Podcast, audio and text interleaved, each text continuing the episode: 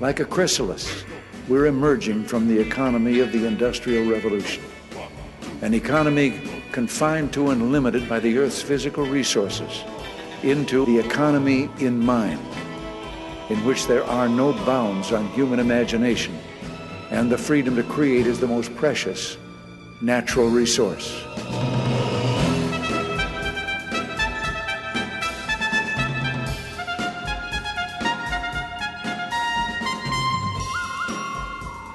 Welcome to the Soul of Enterprise Business and the Knowledge Economy, sponsored by Sage, building experiences that connect, remove friction, and deliver insights. I'm Ron Baker, along with my good friend and VeraSage Institute colleague Ed Kless. And on today's show, folks, we are here live in Miami, Florida, at the Creative Business Model for Accountants. Ed, you're really missing something not being here, but I don't want to rub it in. But uh, great dinner last night, and just a great group of people, very intellectually curious a lot of interesting exercises that we did to kind of free up the mind and move from that, you know, the whole right brain to left brain type thinking. And uh, it's it's just been an absolute blast. So it's really cool to be here. And I want to thank Hector and Carlos and Hector's entire team, all the sponsors, digital, Anchor, all, everybody who put on this event and invited us here. Is just it's just magical. And uh, hopefully we'll get to do it again sometime. Um, if Hector will have me back. So, uh, but today, Ed, first off, I know you were in Reno and you delivered a talk, and and when you told me the title of your talk, I was like, "That's interesting." I don't think I've ever heard you use that title before. So I thought you would just share with the audience what you spoke of. And as you're doing that, I'm going to share my screen and put up your Peter Block slide. Okay, great. Well, and hello. Tell me when to do it. Yeah, uh, hello to the audience there. Sorry I couldn't be there live with you today. Uh, trains, planes, and automobiles. It was a disaster. But let's get into the what I want to talk about. Yes, I was uh, had the privilege of being at the uh, Association of Women in Finance and Accounting yesterday in Reno, Nevada, and my topic that I was sharing with them is a presentation that I've put together recently. It's a conglomeration of a couple of different things that I've talked about over the years. But the, the, the title of the session is Confessions of a Meta Consultant. So let me quickly explain to you when I say meta consultant what I'm talking about. I, I've had the privilege for the last 20 years in working for Sage in working with our partner organizations. And I have a very broad definition of when I say partner organizations, I'm talking about the people who sell our software, the people who influence, in other words, our accountants folks, uh, as well as the ISVs who develop, and even just anyone who consults on our product. It still is covered under the umbrella for me of, of, of a partner. And I've been working with these folks on, on, on making their businesses better. I have, uh, I, I have no transactional responsibility, which is a great gig, by the way, if you can ever get yourself in into like not being responsible for revenue. Highly recommend it. Um, but, but, but, but as a result, what I've been able to do is really help people make their businesses better. And in effect, I consult to people who do consulting. And it occurred to me about 18, 24 months ago that, that, that what I'm doing is meta consulting. I'm consulting to people who do consulting. So I put together a, a, a, a, presentation about some of these meta consulting ideas, these, these ideas that kind of sit over the top, uh, regardless of the type of consulting that you're doing, doesn't even matter the profession, so to speak, but it's just a, a, little bit different way of thinking. And I'm highly indebted, and Ron, you can put this, the slide up now if you want, to a, a guy by the name of Peter Block. We've had Peter on the show twice before. Um, highly recommend that you read any of Peter's books. His fourth edition of Flawless Consulting is now out. Um, it's on its way here. It will take uh, its place in my shelf next to the other three editions. Uh, so um, I, I, just love look, looking the way that this guy evolves his thinking. Uh, so that's that's number one. But in a book that he wrote in uh, 2000, uh, called The Answer to How is Yes, which is a great title. Great title. The Answer to How is Yes. It, the, his basic uh, principle in the book is that there are the, the ways that we ask questions in business are highly influential on the outcome. So this may sound familiar. I think you guys have been talking a lot about questions today. I had a chance to preview the material with Hector. So it's really good that we're getting a chance to talk about this. But Block says that in business, at any one time, we're only talking about six questions most of the time, 90% of the time. How do you do it? How long will it take? How much does it cost? How do you get those people to change? How do you measure it? And how have other people done it successfully? right and of course the you know the, the, the particulars change the it the the you whoever these people are but the nature of the conversation usually falls into one of these six meta questions that we're talking uh, about not only inside our organizations but externally with prospects and customers as well and Block's position on this, I think, is fascinating. He says it's these questions, these how based questions, are not bad in and of themselves. They are just extraordinarily and often ill timed in that they are asked, and this is the important part, and answered too early in the process.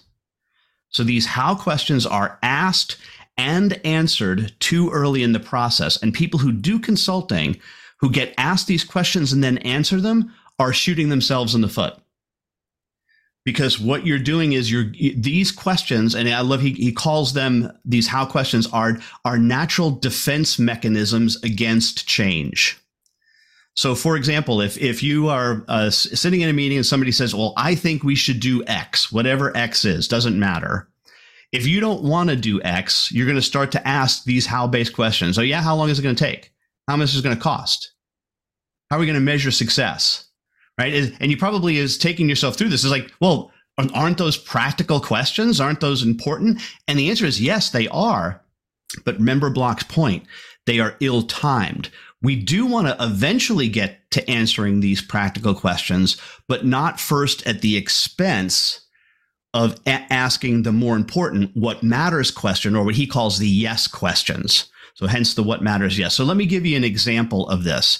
And to me, the most dramatic is the last one is how have others done it successfully?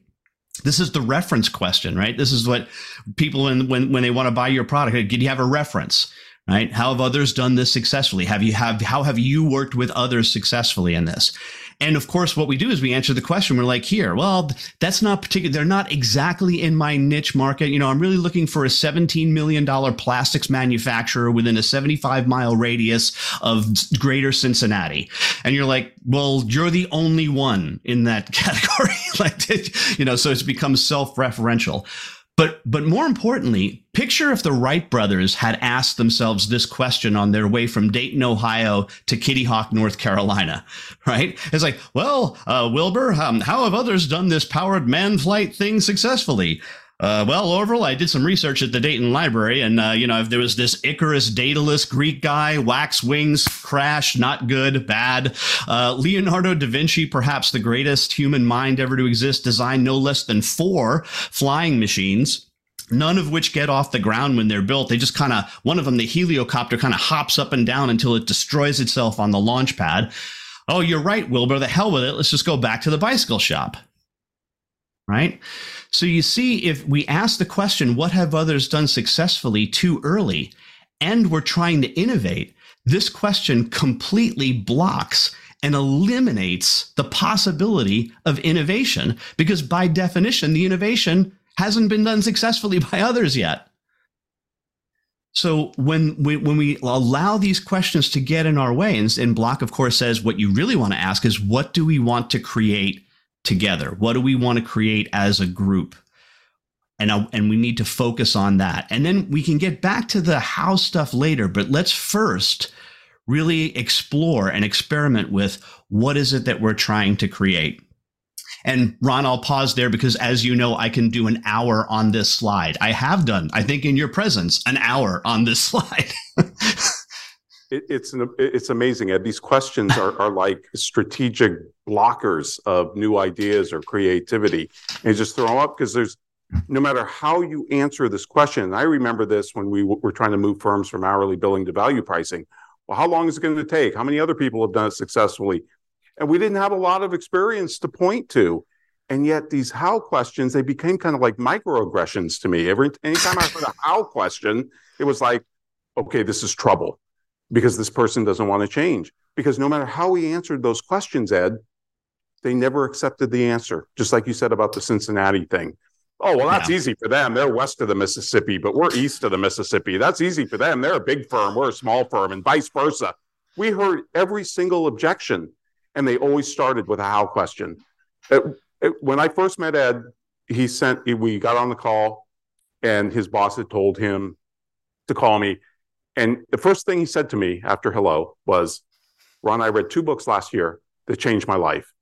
And he said, one was yours, Professional's Guide to Value Pricing. It's out of print, but it was my first book. And he said, and, and then I'm, I'm like, I got the pencil out going, okay, who the hell's this guy comparing me to? I didn't know him from Adam. He said, the second book I read that changed my life was Peter Block's The Answer to How is Yes. This was the days before Amazon. I ran down to Borders, bought the book. I think I read it in one or two sittings, Ed. And I called Ed and I said, This is the book I wish I would have written. This is a stunning book, and it's what, less than 200 pages. Yeah. Uh, folks, yeah. you've got to read this book. And, and, and what's the big takeaway, Ed, when they ask these how questions? What are they really afraid of? Death. Death. We're afraid of death. When you boil it all down, this is such a profound point uh, that I'll, I will not say anymore, but Peter Block's got a new book called Confronting Our Freedom that dives into death. And I'm talking about in a corporate setting, folks, in a business setting. He's got a book about death. And it's fascinating how afraid we are of that that translates into other areas of operations.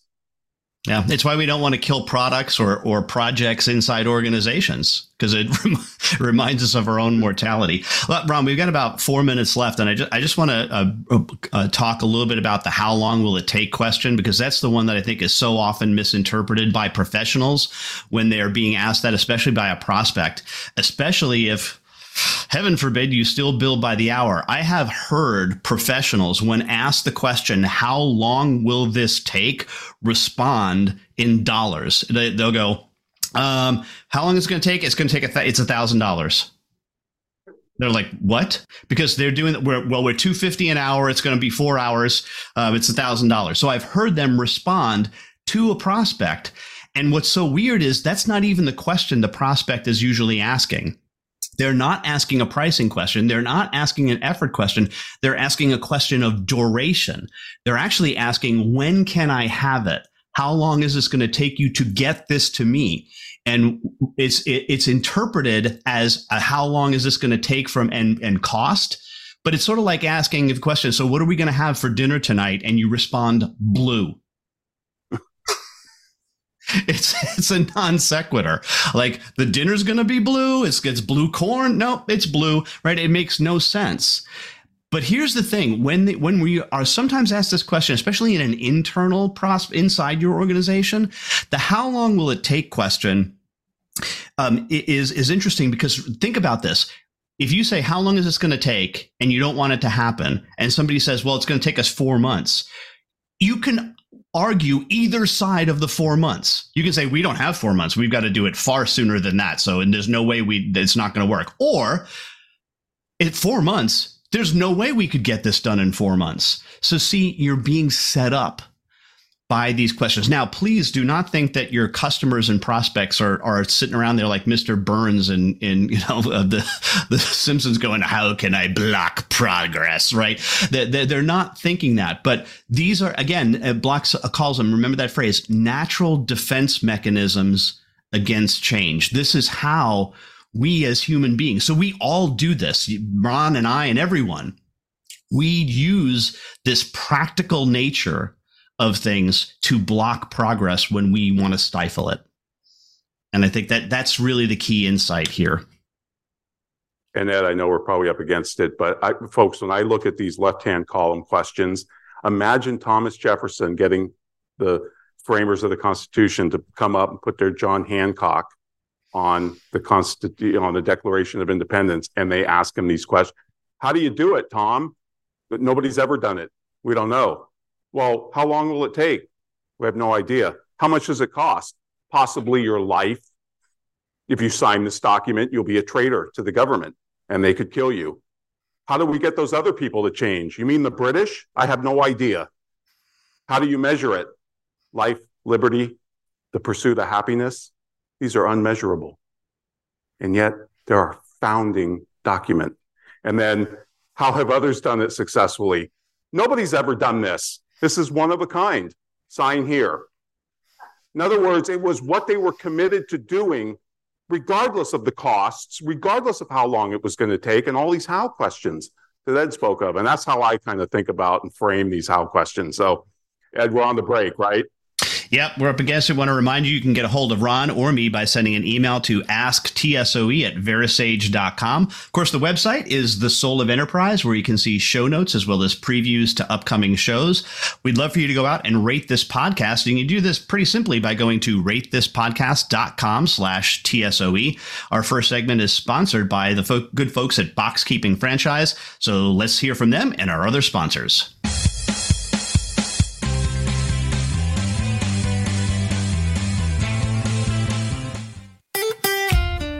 Voice America at facebook.com forward slash voice America for juicy updates from your favorite radio shows and podcasts.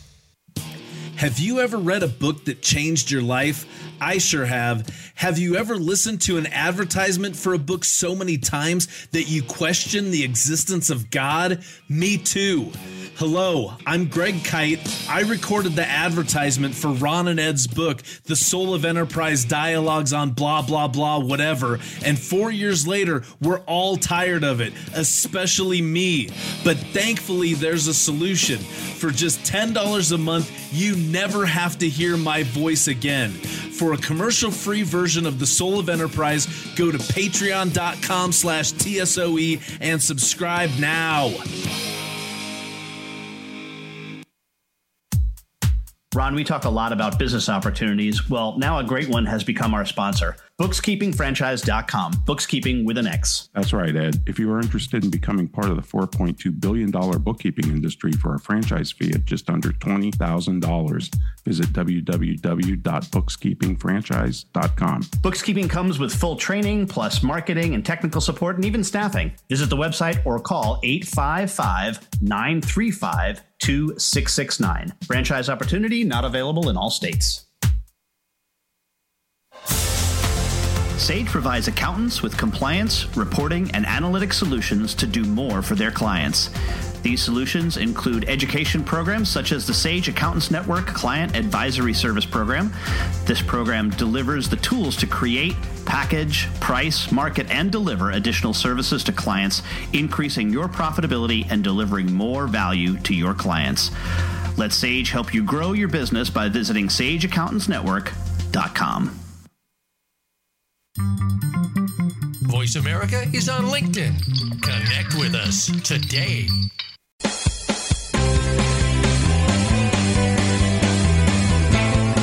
You are tuned into The Soul of Enterprise with Ron Baker and Ed Kless. To find out more about our show, visit us on the web at thesoulofenterprise.com. You can also chat with us on Twitter using hashtag AskTSOE. Now, back to The Soul of Enterprise. Well, welcome back, everybody. We're here live in Miami at the Creative Business Model for Accountants. At least one man had the vision to put this all together. Hector Garcia. Thank you, Hector. This has been amazing. Hector's been on our show before, and if you want to go back and listen to a really fun episode, we did the exercise that you guys did this morning, and we did it with a blender, and it was the most amazing thing. Uh, it was just really fun. But Hector, I'll let Ed start. Ed, um, you can go ahead and ask Hector anything you want about this event. Well, so the easy question that I can ask because I'm not there is, how's it going? What what what what's what's happening, Hector? So first of all, uh, Ed, how you doing, Ed? So sad you couldn't make it, but I love the fact that we could do this via Zoom. What a what a what a what what type what a good times that we're living in where we could do this live, right? Via Zoom is incredible. So first of all, the energy here is amazing. Everybody here wants to share ideas. Everybody here wants to chat with each other. A few people came to me and said, Hector, I normally would never do this. I normally would be afraid of doing this. But something about the conference, the people, the environment, the setting made me totally comfortable. And getting creative as an accountant, it's it's an uncomfortable thing. So if we get you to comfortably think in abstract and try to be creative and share ideas with each other that maybe don't have any meaning to our practice now, but they create a foundation to think about changes perpetually in the future I think I think it's going well.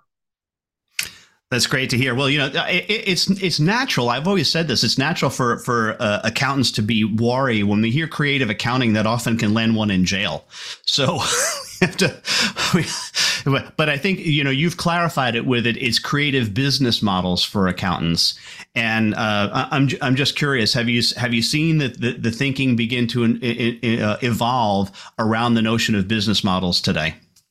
Yeah, I mean, people are thinking about uh, subscriptions people are thinking about that when you subscribe to something versus when you buy something, you have to add add your values, add your value, added value services to it.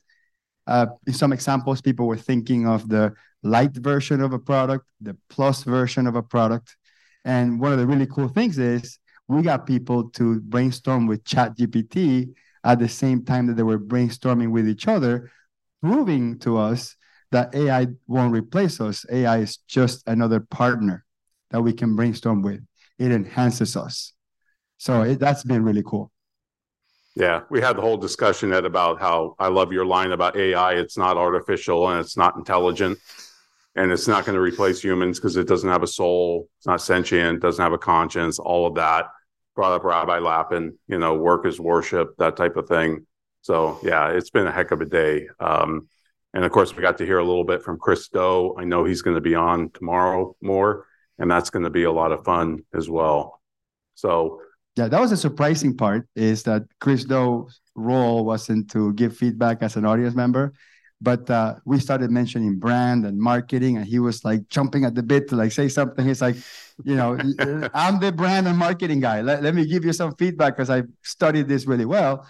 And Chris jumped in and he just gave us this incredible nuggets of information that you only get from a seasoned creative marketing branding professional. And uh, and and I think a lot of accountants don't think about branding as a really important element of this.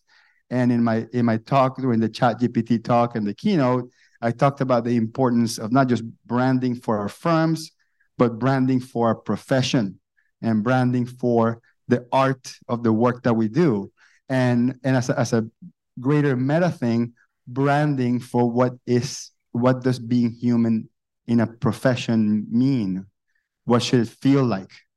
When our customers go out there and shop for uh, services and they're starting to see the software version of, alter- of alternatives uh, the software version of our services and they start seeing the ai version of our services.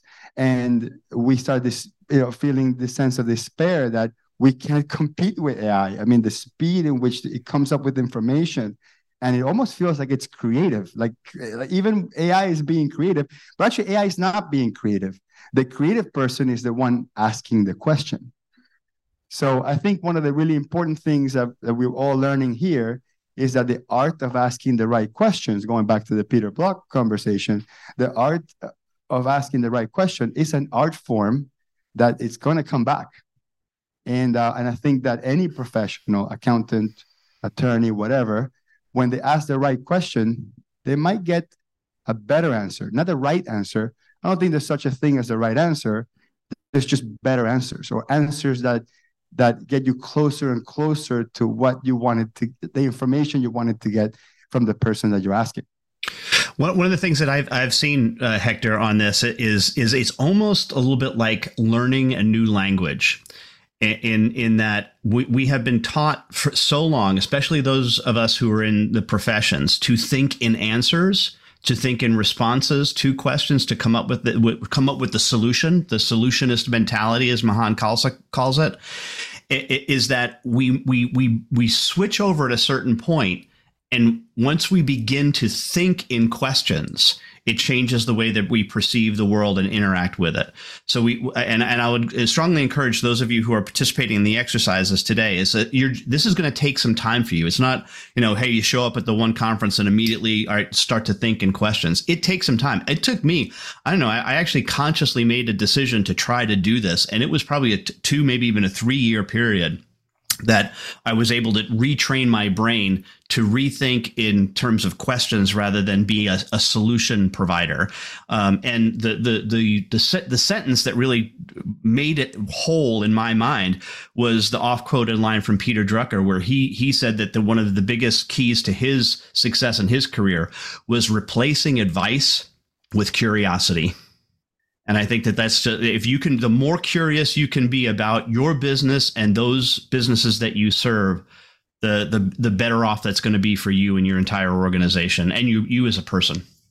And you know, Hector, the profession's been talking about moving to advisory for ever since I've been in it. It's nothing new, right? And I've got this theory that one of the reasons why we haven't seen as much progress as we probably should with CPAs moving to more advisory is because as a CPA, we're an expert you ask a tax question, a GAAP question, we feel really good the faster we can spit out the answer. We don't know it, we'll go look it up and get back to you. But a consultant is not paid for the answer. The consultant is paid for the question. Socrates, half the wisdom is in the question. Think about McKinsey. They have a bunch of 20 year old snot nosed MBAs going into these, you know, well established businesses they don't have the answers. They don't know how to run a business better than the family that's been running it for generations. But what they have are excellent questions, or what Ed and I call a more beautiful question, which is a, a great book, by the way. A more, isn't that the title, Ed? A More Beautiful Question? Yes. By, by Warren by, Berger. Yeah. Not the Supreme Court justice, a different Court guy. Judge. We've interviewed him on the show. He's terrific. Great book. Uh, if you want to dive into questions, Ed, I'm, I'm assuming we're close to it. Well, oh, we got about three minutes left, Ron. Okay. I want to I want to um, go back to a previous conversation, Ed. You remember during the pandemic where I said, um, Ed, I want to ask you a question about, you know, this this this uh, this difficult times that we're going through. We're talking about April, May. Everybody's locked in at the house. Uh, people are very anxious. Accountants are very a- anxious, and we talked about the the the toilet paper problem, right? Right, where um, where people were looking at the at, the, at the issue uh, wrongly, right? They were they were freaking out because they can't buy toilet paper, and Ed said there are alternatives. We're not used to using those alternatives, but there are alternatives. So the reason why we came up with toilet paper shortage was because maybe we weren't asking the right questions, or all, all the shortages for that matter. But then we were having that conversation, and then you talked about something about the question that will set you free or something like that. And and uh, you want to go? You remember that conversation? I, I, yeah. I don't want to butcher it, but go ahead. The, well, this this is this is uh, one of the the ends of, of Peter Block's work. Uh, is, is and it's it is from the the uh, the answer to how is yes, but he talks about the the what he calls the the the the MOAC, the mother of all questions, uh, and the mother of all questions, as he as he phrases it, is what is the question that if you had the answer would make you free? What is the question that if you had the answer would make you free? And what I've done is is sometimes like narrow that down a little bit more. So it, because I, what I love, it's a meta question, right? It's a question about questions. It's a it's it's like asking a question about to come up with other questions. So, what is the question that if you had the answer would enable you to move to subscription? What is the question that if you had the answer would enable you to 3x, 10x your practice? So instead of saying would make you free, put it put in the thing that you think is blocking you right now. What is the question that if you had the answer about that question would allow you to do whatever it is that you're trying to get done? That's a profound question, by the way, and it's a real mind bender. Um, one of our favorite quotes is by this guy named Eric Hoffer. He's a he was a longshoreman in San Francisco, self-taught philosopher, wrote many books in the 50s and 60s. And what's his line, Ed? Language was invented to ask questions answers can be given by grunts, you know, and facial expressions, but to ask a question, that's what that's when humanity started. And the failure to ask questions results in a you know devaluation of, of social stagnation. He says it's social stagnation is comes from not for, not from our inability to answer questions, but from our inability to ask new and better questions about the situation that we're in. And man, doesn't that summarize a lot with the world right now? Yeah, because if you keep I, asking the same question over and over and over again, Mm. But we are up against our break, Ron, so we'll have to pick this up on the other side. Want to remind those listening that you can get a hold of Ron or me by sending an email to asktsoe at verasage.com. Website again is The Soul of Enterprise. Show notes previews to upcoming shows. We also have a Patreon channel where you can subscribe and listen to the, the, the, show commercial free, as well as our bonus episodes that we do each week. Find that at patreon.com slash TSOE. That Patreon channel is sponsored by 90 Minds. Find a mind at 90minds.com. But right now, a word from our sponsors.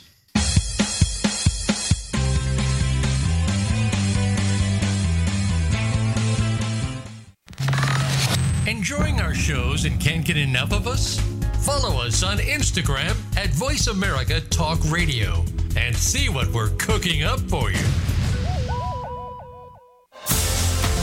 Sage provides accountants with compliance, reporting, and analytic solutions to do more for their clients. These solutions include education programs such as the Sage Accountants Network Client Advisory Service Program. This program delivers the tools to create, package, price, market, and deliver additional services to clients, increasing your profitability and delivering more value to your clients. Let Sage help you grow your business by visiting sageaccountantsnetwork.com. Have you ever listened to an online radio show that changed your life? I'm required to say that I have. Have you ever stopped listening to an online radio show because the commercials were mind numbingly repetitive? Of course you haven't, because you're here right now.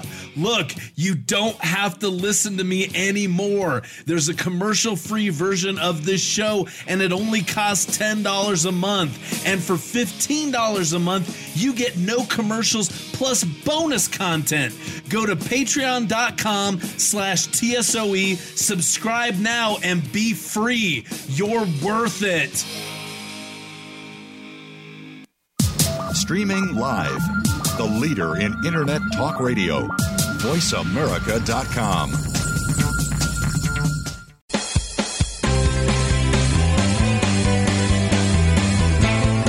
You are tuned into The Soul of Enterprise with Ron Baker and Ed Kless. To find out more about our show, visit us on the web at thesoulofenterprise.com. You can also chat with us on Twitter using hashtag AskTSOE. Now, back to The Soul of Enterprise. Welcome back, everybody. We're live here in Miami, Florida at the Creative uh, Business Model for Accountants program put on by Hector Garcia. Thank you, Hector. This has been a heck of a two days, but uh, we're, we're going to open it up to the audience for questions. So a- anything's fair game, folks. Book book recommendations, subscription model, value pricing, hourly billing. I'm getting getting a lot of questions about getting rid of the timesheet. How do you do this? How do you do that? Does that trigger you now? right? When you hear the how to, how to, but you hear it and you've got to deal with those questions. But I think we have a question over here. Yeah. Thank, thanks for handing the mic over. Ed, you talked about you went on a two or three year journey to ask the more beautiful question. I'd love to hear what did that process look like in that first year? And then what was a stumbling block that you had to overcome as we all go on that journey together? Well, thanks. Uh, it, it, it was the, the first year was very frustrating. Um, because because you you you constantly fall off the the wagon. You're, you're, you're constantly going back to thinking as a solutionist, and it, it really is a, a, a the, the, other guy that's influenced me in addition to Peter Block is a guy by the name Mahan Khalsa. Um, and and he wrote a book called Let's Get Real or Let's Not Play. Um, and in in that book he sets up a framework around questions of, of, what we call the value conversation how do we have a conversation with a prospect about getting to value but the thing that he first starts off with is this very simple thing called moving off the solution is we what we have to do is we have to train ourselves or educate ourselves to stop giving away the solution and the reason we give away the solution is because it makes us feel really good to be smart. So when when somebody asks us a question that we know the answer to, our immediate reaction is to answer the question and say, "Oh, see, see how smart we are. We uh, uh, here's how you do it. Boom, boom, boom, boom, boom. Right? See, now you want to hire me, right? Because I'm so smart."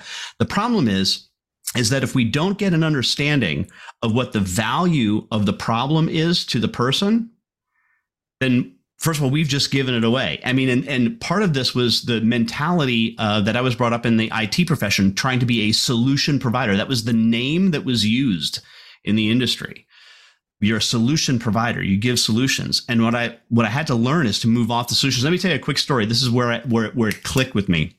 So I was uh, doing a demo back in the mid 1990s of an accounting solution, and back in the 1990s, a, a demo was an all day affair. I mean, it was it was really a prospect training session, is what it was. We, kept showing you features until you finally said, "Oh, we like that," or "Will you please shut up? I will buy from you." I mean, that was really the strategy.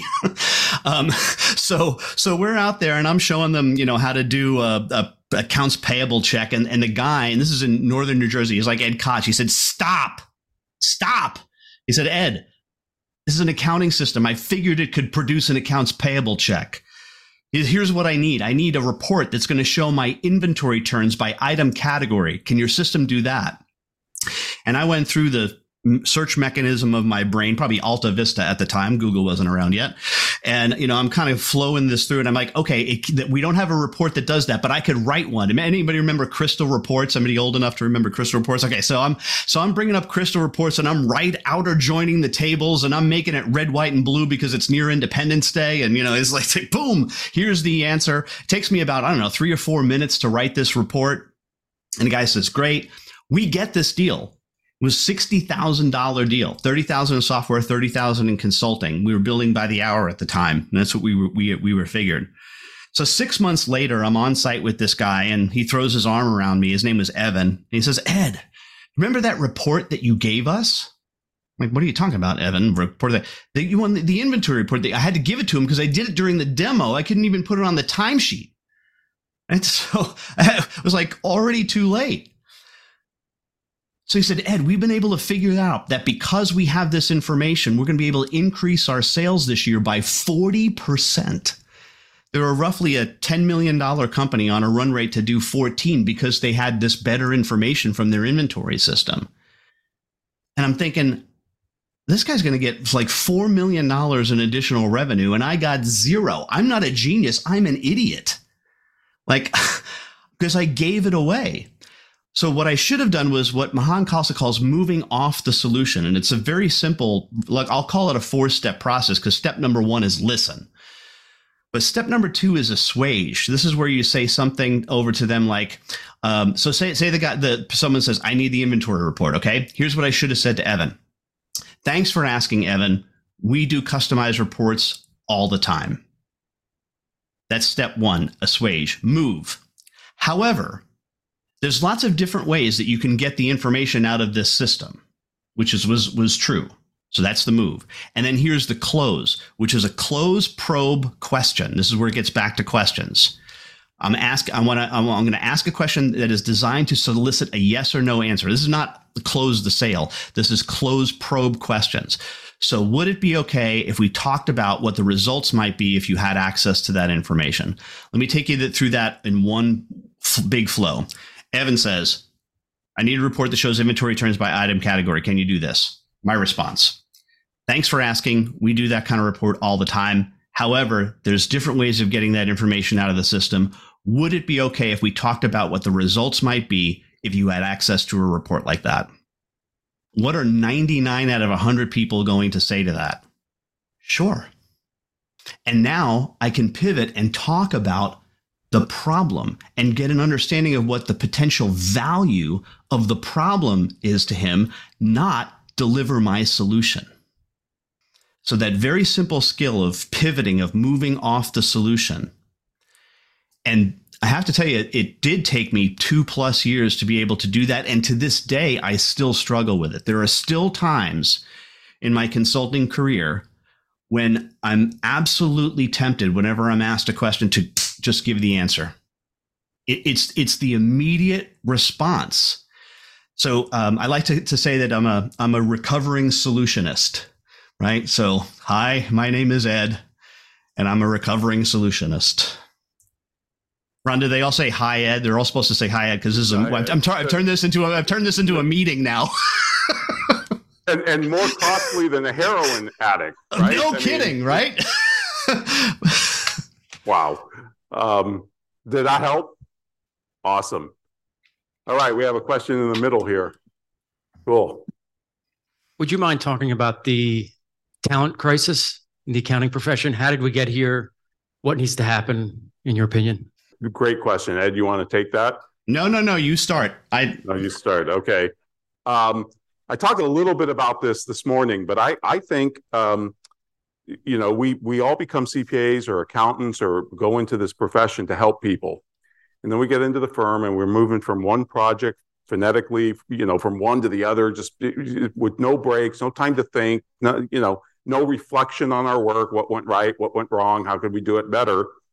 Because we're either in a billable hour environment that's incredibly stressful because if you, it bifurcates your life if you're not billable the firm wants you to feel guilty about it right? If you're uh, out with your kid or at a baseball game. And so i think we, we get in these young kids and they're like this is isn't why i went to five years of college. So i think the 150 hour rule's got to go. I've always been against that. I have no idea why we started it at least for cpas and I think it's a business model problem. And I think that's why this course and what Hector's put together here is so valuable because, like I said this morning, if I, if I change the light bulbs in your house and 50% of them burnt out, I, I couldn't look at any one individual bulb and go, oh, well, you have mental health problems. You're an alcoholic or you've got stress in your life or whatever. No, it's like I've got a faulty electrical grid, and the faulty electrical grid is the business model. I think the billable hour is terrible. I think timesheets the only place time spent should uh, should mean anything is in prison. I don't think you take really smart knowledge workers who went through five years of college, passed a very difficult exam, and then make them track every six minutes out of their day like they were kindergartners. And I'm telling you, folks, I, I don't see that changing. I really don't. The, the big firms, one was across the way there, they're not going to change that model until they're on a burning platform. And I think this talent crisis, 300,000 leaving the profession and not, you know, for every one retiring, we're not, we're not replacing them with one, right? So the funnel is, is just going down. And I, I think it's going to, it's going to force firms to really reevaluate how they run their business and what their business model is. And just to make one more point, I'm really frustrated by this.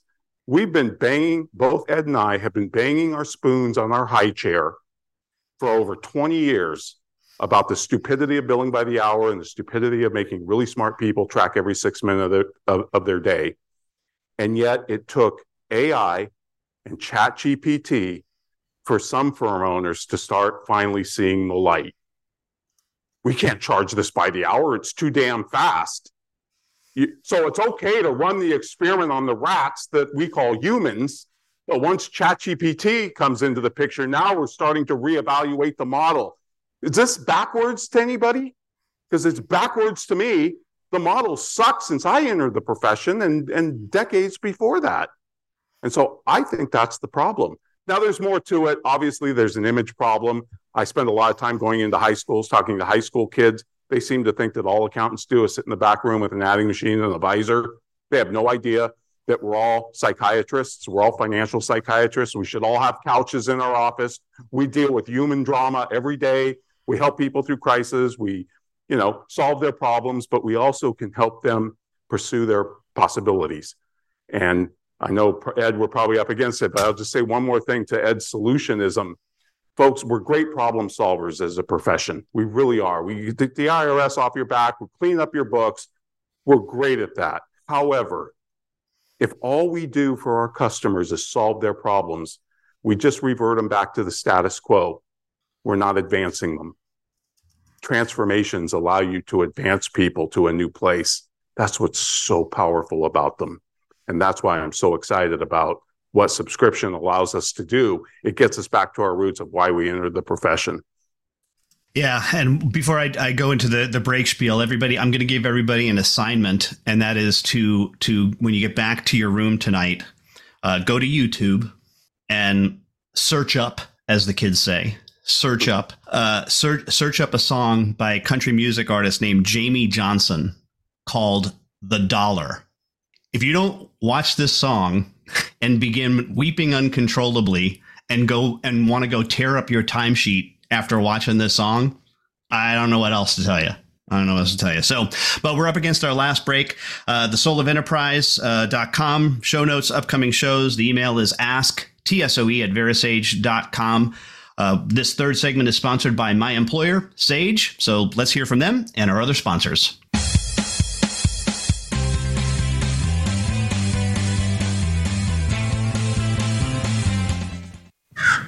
A little birdie told me Voice America is on X. Follow us at Voice America TRN. Sage provides accountants with compliance, reporting, and analytic solutions to do more for their clients. These solutions include education programs such as the Sage Accountants Network Client Advisory Service Program. This program delivers the tools to create, package, price, market, and deliver additional services to clients, increasing your profitability and delivering more value to your clients. Let Sage help you grow your business by visiting sageaccountantsnetwork.com. Have you ever been so annoyed by a commercial for a $5 ebook that you were willing to pay $10 to never hear it again? I sure have. Hello, I'm Greg Kite. Over the last several years, you've come to hate me, and I hate me too. By now, you know that for $5, you can get a copy of Ron and Ed's book. What you might not know is for twice that much every month for forever, you can stop hearing hearing me plug Ron and Ed's book, which totally makes sense, like the Diamond Water Paradox. Go to patreon.com slash TSOE and subscribe today. Please, for the love of God, make it stop!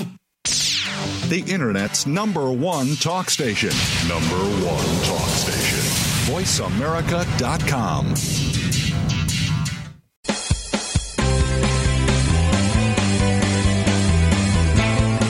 You are tuned into The Soul of Enterprise with Ron Baker and Ed Kless. To find out more about our show, visit us on the web at thesoulofenterprise.com. You can also chat with us on Twitter using hashtag AskTSOE. Now, back to The Soul of Enterprise. Welcome back, everybody. We're here live in Miami, Florida at the Creative Business Model for Accountants, put on by Hector Garcia. Thank you, Hector, and Hector's entire team. I don't want to leave anybody out, but um, so do we have another question, Hector, or do you want to take on the talent crisis? Uh, let me answer the talent uh, okay. crisis first. So I don't know what the solution is, but what I'm doing is I'm trying to make accounting look cool. Um, and I know that sounds silly and insignificant, but the the big challenge that we have, uh, as you say, the kids of today think accounting is a bunch of number crunching. And yeah, there is number crunching, but people need to see they need to they need to see this the, the enigma that we are right? The this the, we during the covid crisis we were the financial first responders. And i think people need to see us as what the possibilities are that an accountant can do for you. Not just what the accountant is doing for you now because unfortunately accounting is this boring thing. When you go to a networking event that's not other accountants. And you meet someone and they ask you what do you do and you say accountant, you can see it in their face immediately. They're like, oh God, this is going to be a very long conversation. And let's say they have a tax question, right? Yeah, and, yeah. And, and, follow up with a tax question. So I think uh, the the, uh, the, branding element of of of what a, what an accountant is, not just the fact that we do solutions, but the fact that it's it's a cool profession. It is a cool profession to be on. Okay. The the problem is, you know, maybe the movies or maybe the media or whatever portrays us as these boring people. And sometimes accountants are like the butt of the joke. They're they're they're the illustration of a boring person. So I think we got to get on YouTube. We have to get on social media. We have to make fun of ourselves. We have somebody here in the in the in the group that's a TikToker, and uh, he makes fun of himself all the time and makes fun of how customers you know think about taxes. And he he uses this fun element, right? The, and, and and I'm sure your younger is is I mean your audience is younger and younger and younger, and people that are uh, listening to Duke in TikTok, they're gonna want to be an accountant, right? Because they look at you and they're like, "Hey, I could, I could be, a, I could, I, I could put on a show, I can act, and I can teach people in a fun way." So that's what I'm doing anyway. I, I don't know how to solve the problem, but that's my part, and I like to invite people to sort of do your own version of that. Yeah, I love that. I love the point about you bringing humor back into the profession. Sure, take our work seriously, but don't take ourselves seriously. You know, I think it was George Orwell who said each each joke is a tiny revolution that rusts out the the, the status quo. And when I see guys like like Greg Kite, you know, poking fun at, at the profession and the AICPA and all of that, anything's fair game with him. I love that because if we can't laugh at ourselves, then what are we doing here? We're taking ourselves way too seriously. So, uh, yeah. and isn't there a saying that says laughter is a confession? Yes, laughter laughter is a confession for sure. All right, so we probably have time for one more question, or maybe two if we could squeeze it in. Okay. We have uh, Hector. I don't know know about you, but uh, I met my wife by saying I was an accountant. So, so uh, first time firm owner here. I've never done a tax return. I've never uh, reconciled the balance sheet. I've owned a consulting practice. My friends and I found it very difficult to find a good accountant. So I said, you know what? I'm going to build a firm. We interviewed 100 uh, business owners, asked them what they wanted, and built that firm. Wow. So a thousand percent committed on a subscription model. I have zero commitment or care to how this industry has operated up to this point. Um, my question is, I'm 100% committed to subscription model. Many people here are in the process of, you know, they're bought in, but it, it sounds beautiful. It is beautiful, but what are some of the obstacles or um, pitfalls that we're going to stumble into as we first start to get this going? And then if we have time, I'd love to know what are the opportunities to add premium on? Like as a business owner, I'm thinking I want, I want to, I want more from you because you're going to love me I want more. And so if you can answer those, that would be amazing. Yeah, I, I think mindset is is a big thing just to overcome just the, the, the fact that the KPIs that we look at and the accounting income statement itself is different in subscription. You're starting with beginning ARR, annual recurring revenue, backing out churn, and then ending with ARR. The bottom line is ending ARR. It's not profit.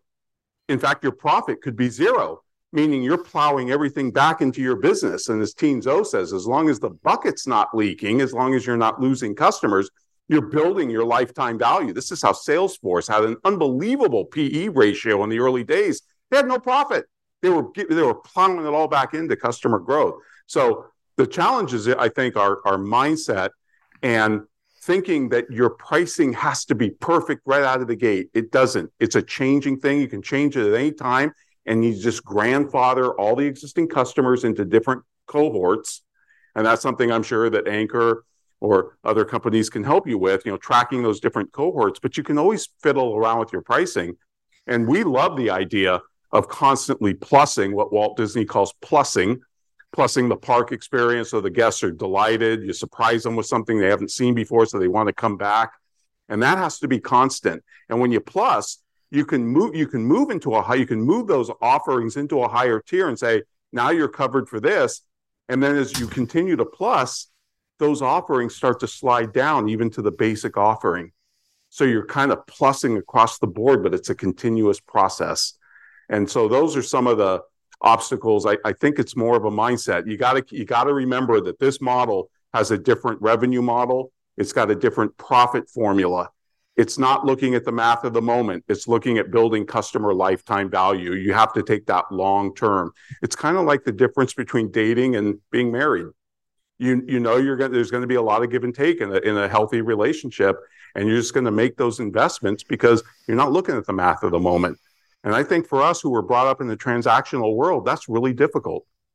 So, Ed, do you have anything to add to that? Yeah, quickly. I've only got a bit, about a minute left. As with any adult learning, the, the key to learning it, for adults is forgetting what you thought you knew.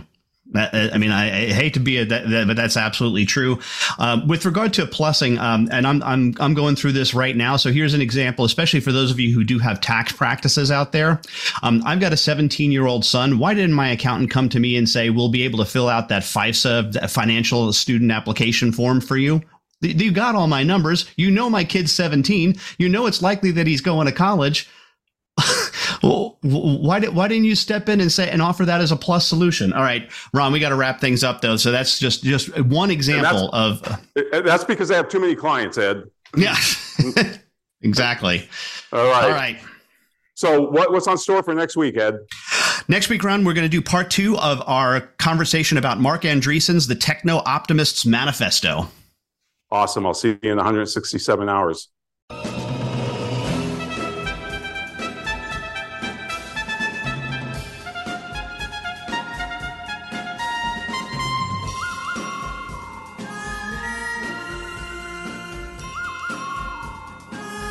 This has been the Soul of Enterprise Business and the Knowledge Economy, sponsored by Sage, building experiences that connect, remove friction, and deliver insights.